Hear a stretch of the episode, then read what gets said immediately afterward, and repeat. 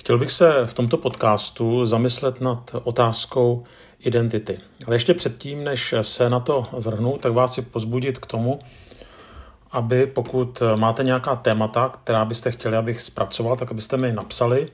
Mám radost, že ty podcasty poslouchá spousta lidí, akorát tím, že není možné přímo reagovat, jako třeba na Facebooku nebo jako třeba na blogu, tak eh, mi to asi musíte napsat do nějaké zprávy, tak se nebojte mi napsat a já rád některá další témata zpracuji, možná některá zpracovaná mám, jenom si nejsem jist, jestli vás to třeba zajímá. Nicméně vrátím, vrátím se teďka k tomu tématu identity. Vím, že jsem o tom už povídal v některých jiných podcastech, že o tom taky hodně píšu. A přiznám se, že čím dál jsem ve službě kazatele, ve službě i předsedy Rady Církve Bratrské, tak tím více vnímám, o jak důležitou věc se jedná. Možná je to i proto, že jsme společností, která je doslova posedlá úspěchem. Dáváme si na pomyslný nebo skutečný Facebook přehlídku úspěchu svých rodin. Máme velmi rádi, když se o nás mluví. Bojíme se kritiky, anebo toho, že se někdo dozví o našich selháních nebo slabostech. A samozřejmě tohle to platí jak v civilní práci, tak to platí i pro kazatele, pro tzv. duchovní. A u nich je to ještě ošidnější o to, že tu svoji identitu, tu odpověď na otázku, kdo jsou, tak mohou postavit na tom, co je vidět a co se považuje za úspěch. Třeba jak jim roste sbor, jak mají velkou třeba mládež, kolik lidí sleduje jejich eh, kázání a tak dále. Jenže pak je průšvih, že na prvním místě už neběží o Pána Boha, anebo o jakousi životní poctivost, ale o naše ega. Naše práce, naše služba, a další věci, které děláme, tak vlastně slouží jenom k tomu, abychom si, čeština na to má takové hezké sousloví, honili triko. Jedno z pokušení, se kterým se zřejmě každý z lidí více či méně nějak vyrovnává, je touha udělat na lidi dojem. V případě akademického světa se může jednat o naplňování této potřeby skrze odborné články v prestižních publikacích, které sice nikdo moc nečte, ale ty publikace jsou prestižní, nebo to mohou být akademické tituly, přednášky na nějakých uznávaných školách. Jak jsem říkal, v případě kazatelů to může být počet lidí, kteří chodí na nedělní bohoslužby, nebo jak velká je členská základna toho kazatele, počet zhlédnutí kázání na kanálu YouTube, nebo nějaké pozvání na konference. V civilním zaměstnání to může být snaha nechat se povýšit eh, nebo prostě udělat dojem skrze svoji odbornost, skrze své schopnosti. Já jsem eh, hodně byl ovlivněn a jsem vlastně stále ovlivňován eh, knihami francouzského kazatele, spisovatele Henry Nouena, který tedy skutečně patří k mým velmi inspirativním autorům. A tak bych se chtěl opřít i o některé myšlenky, právě když teďka budu o identitě hovořit. Noen byl profesorem na Harvardu a na Yale, což asi nemusím říkat, že jsou vlastně dvě jedny z nejprestižnějších univerzit světa. A proto to pokušení postavit identitu na úspěchu vzhledem ke své skutečně velmi úspěšné akademické kariéře znal velmi dobře. Jenže potom prožil určité povolání, že by měl odejít a že by měl odejít sloužit postiženým lidem. A právě když eh, jim byl tváří v tvář, tak si uvědomil, že se vlastně dlouhou dobu za svoje úspěchy jenom skovával. V několika svých knihách potom popisuje nepříjemné pocity, když stál před těmito lidmi, kteří neznali jeho knihy a kterým vůbec nezáleželo na jeho titulech. Vlastně jediné, a to říká Noen, to, co od něj tito postižení vyžadovali a po čem toužili, tak byla láska. A Noen si pak nemilosrdně přiznává křehkost a zranitelnost svého ega.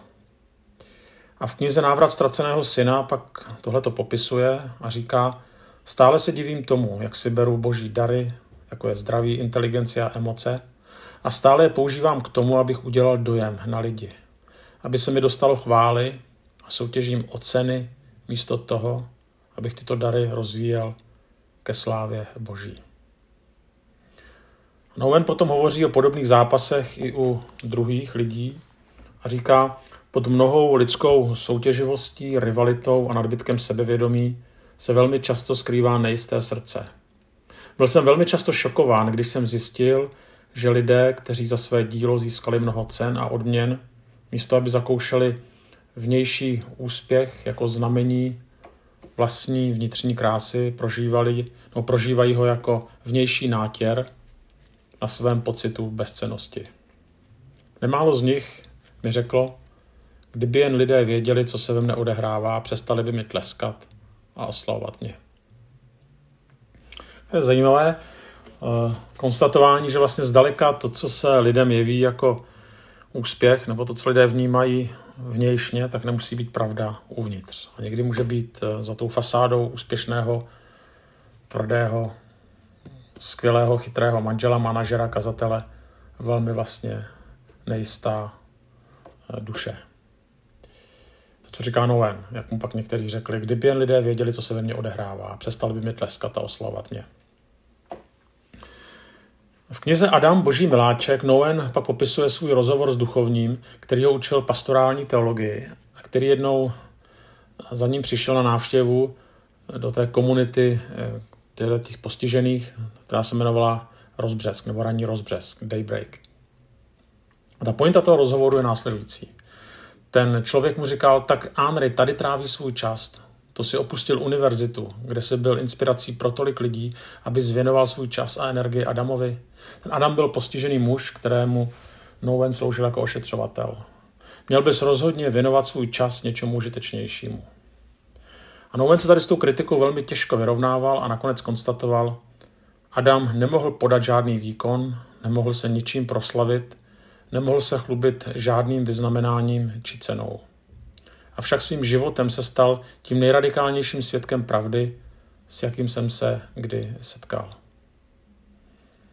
A skrze tyhle ty myšlenky nás Snowden vlastně staví před nepříjemné otázky. Od čeho odvozujeme svoji identitu a svoji hodnotu? Na čem stojí naše ego? Jsme schopni unést moment, kdy nás nikdo nevidí, kdy nestojíme jakoby na pomyslném jevišti, kdy naše názory druhé nezajímají nebo nás druzí lidé neberou vážně. Jak se vyrovnáváme s úspěchem druhých lidí? Přejeme jim ho nebo vstupujeme do jakési pomyslné soutěže? Opět Noen, tolik se soustředíme na svoji identitu, že se zajímáme jen o sebe a své jedinečné společenské postavení. Děláme si starosti s tím, jak si počínáme ve srovnání s ostatními. Toto je iluze, která nás staví na cestu soutěžení, soupeření a někdy dokonce násilí. Tato iluze nás vede k nervózním aktivitám, poháněným vírou, že kdokoliv je pouze výsledkem mé práce. A teďka vlastně, co s tím? Tak, tak Noven říká, skutečná otázka není, kolik lidí tě bere vážně, čeho jsi schopen dosáhnout, jaké můžeš ukázat výsledky. Ta otázka zní, jak moc miluješ Ježíše. Já vím, že tohle to může znít jako fráze, ale fráze to není a já bych to ještě víc jaksi zostřil a není to, jak moc miluješ Ježíše, ale taky jak moc jsi si jistý tím, že Ježíš miluje tebe, jak se to odráží do tvého života. Protože od toho se odvíjí i lidská nebo křesťanová identita. Tedy ta otázka po Ježíšovské lásce, pro, která může znít frázovitě, je ale jeden z klíčových důrazů, na kterých člověk, který věří v Krista, musí postavit svůj život, ale i svoji službu a to potom aplikovat do dalších oblastí života. Totiž jde o to, že každý člověk touží po lásce a uznání. A pokud tady tu potřebu nenajdeme u Krista, no tak ji hledáme jinde. Pro kazatele to může být úspěch zakazatelnou, pro podnikatele úspěch v managementu, v tom podnikání, které dělá, pro matku v domácnosti to může být úspěch jejich dětí a dosaďte si tam, co chcete. Já ještě jednou přečtu takový zápas, který tedy vedou kazatelé, ale on to není zdaleka jenom o kazatelích.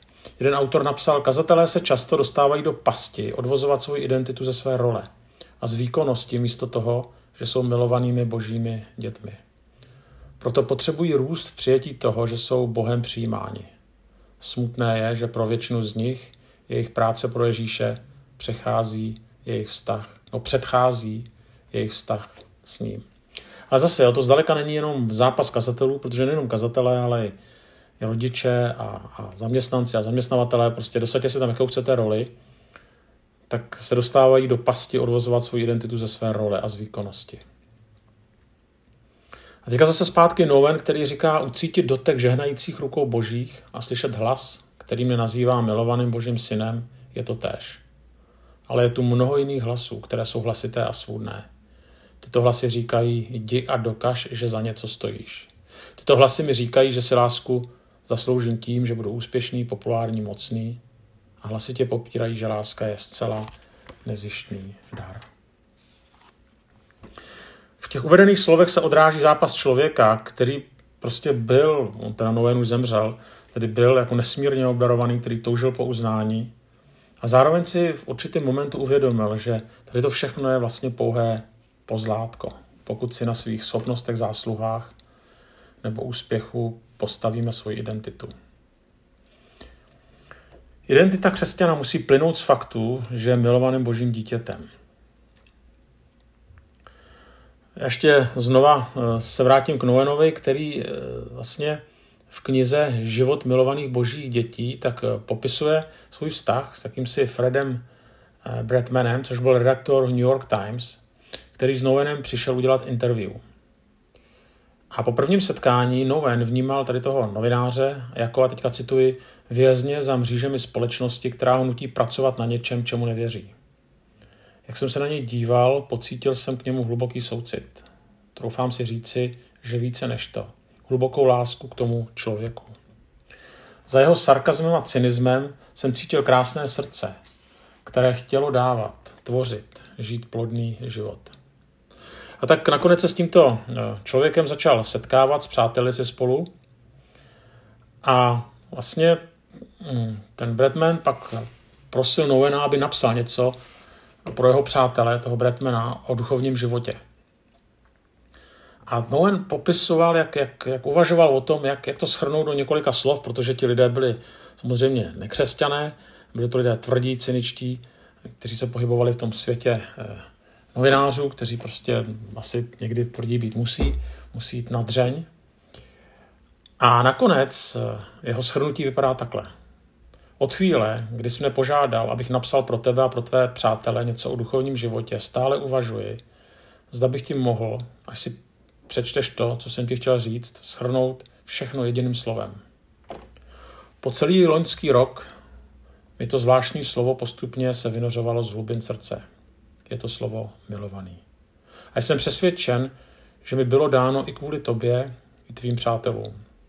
Naše četné rozhovory mě vedly k vnitřnímu přesvědčení, že slova ty jsi můj milovaný zjevila nejdůvěrnější pravdu o všech lidských bytostech. Ať už patří k nějaké zvláštní tradici nebo ne. Frede, chci ti především říci, že jsi milován a chci především doufat, že ta slova uslyšíš v té něžnosti a síle, jíž je láska schopna. Mým jediným přáním je, aby tato slova pronikla každý kout tvé bytosti. Jsi milován. Samozřejmě Noven myslí milován Kristem. Možná, že tady to je pro někoho málo. Ano, může to být málo, ale zároveň je to úplně všechno.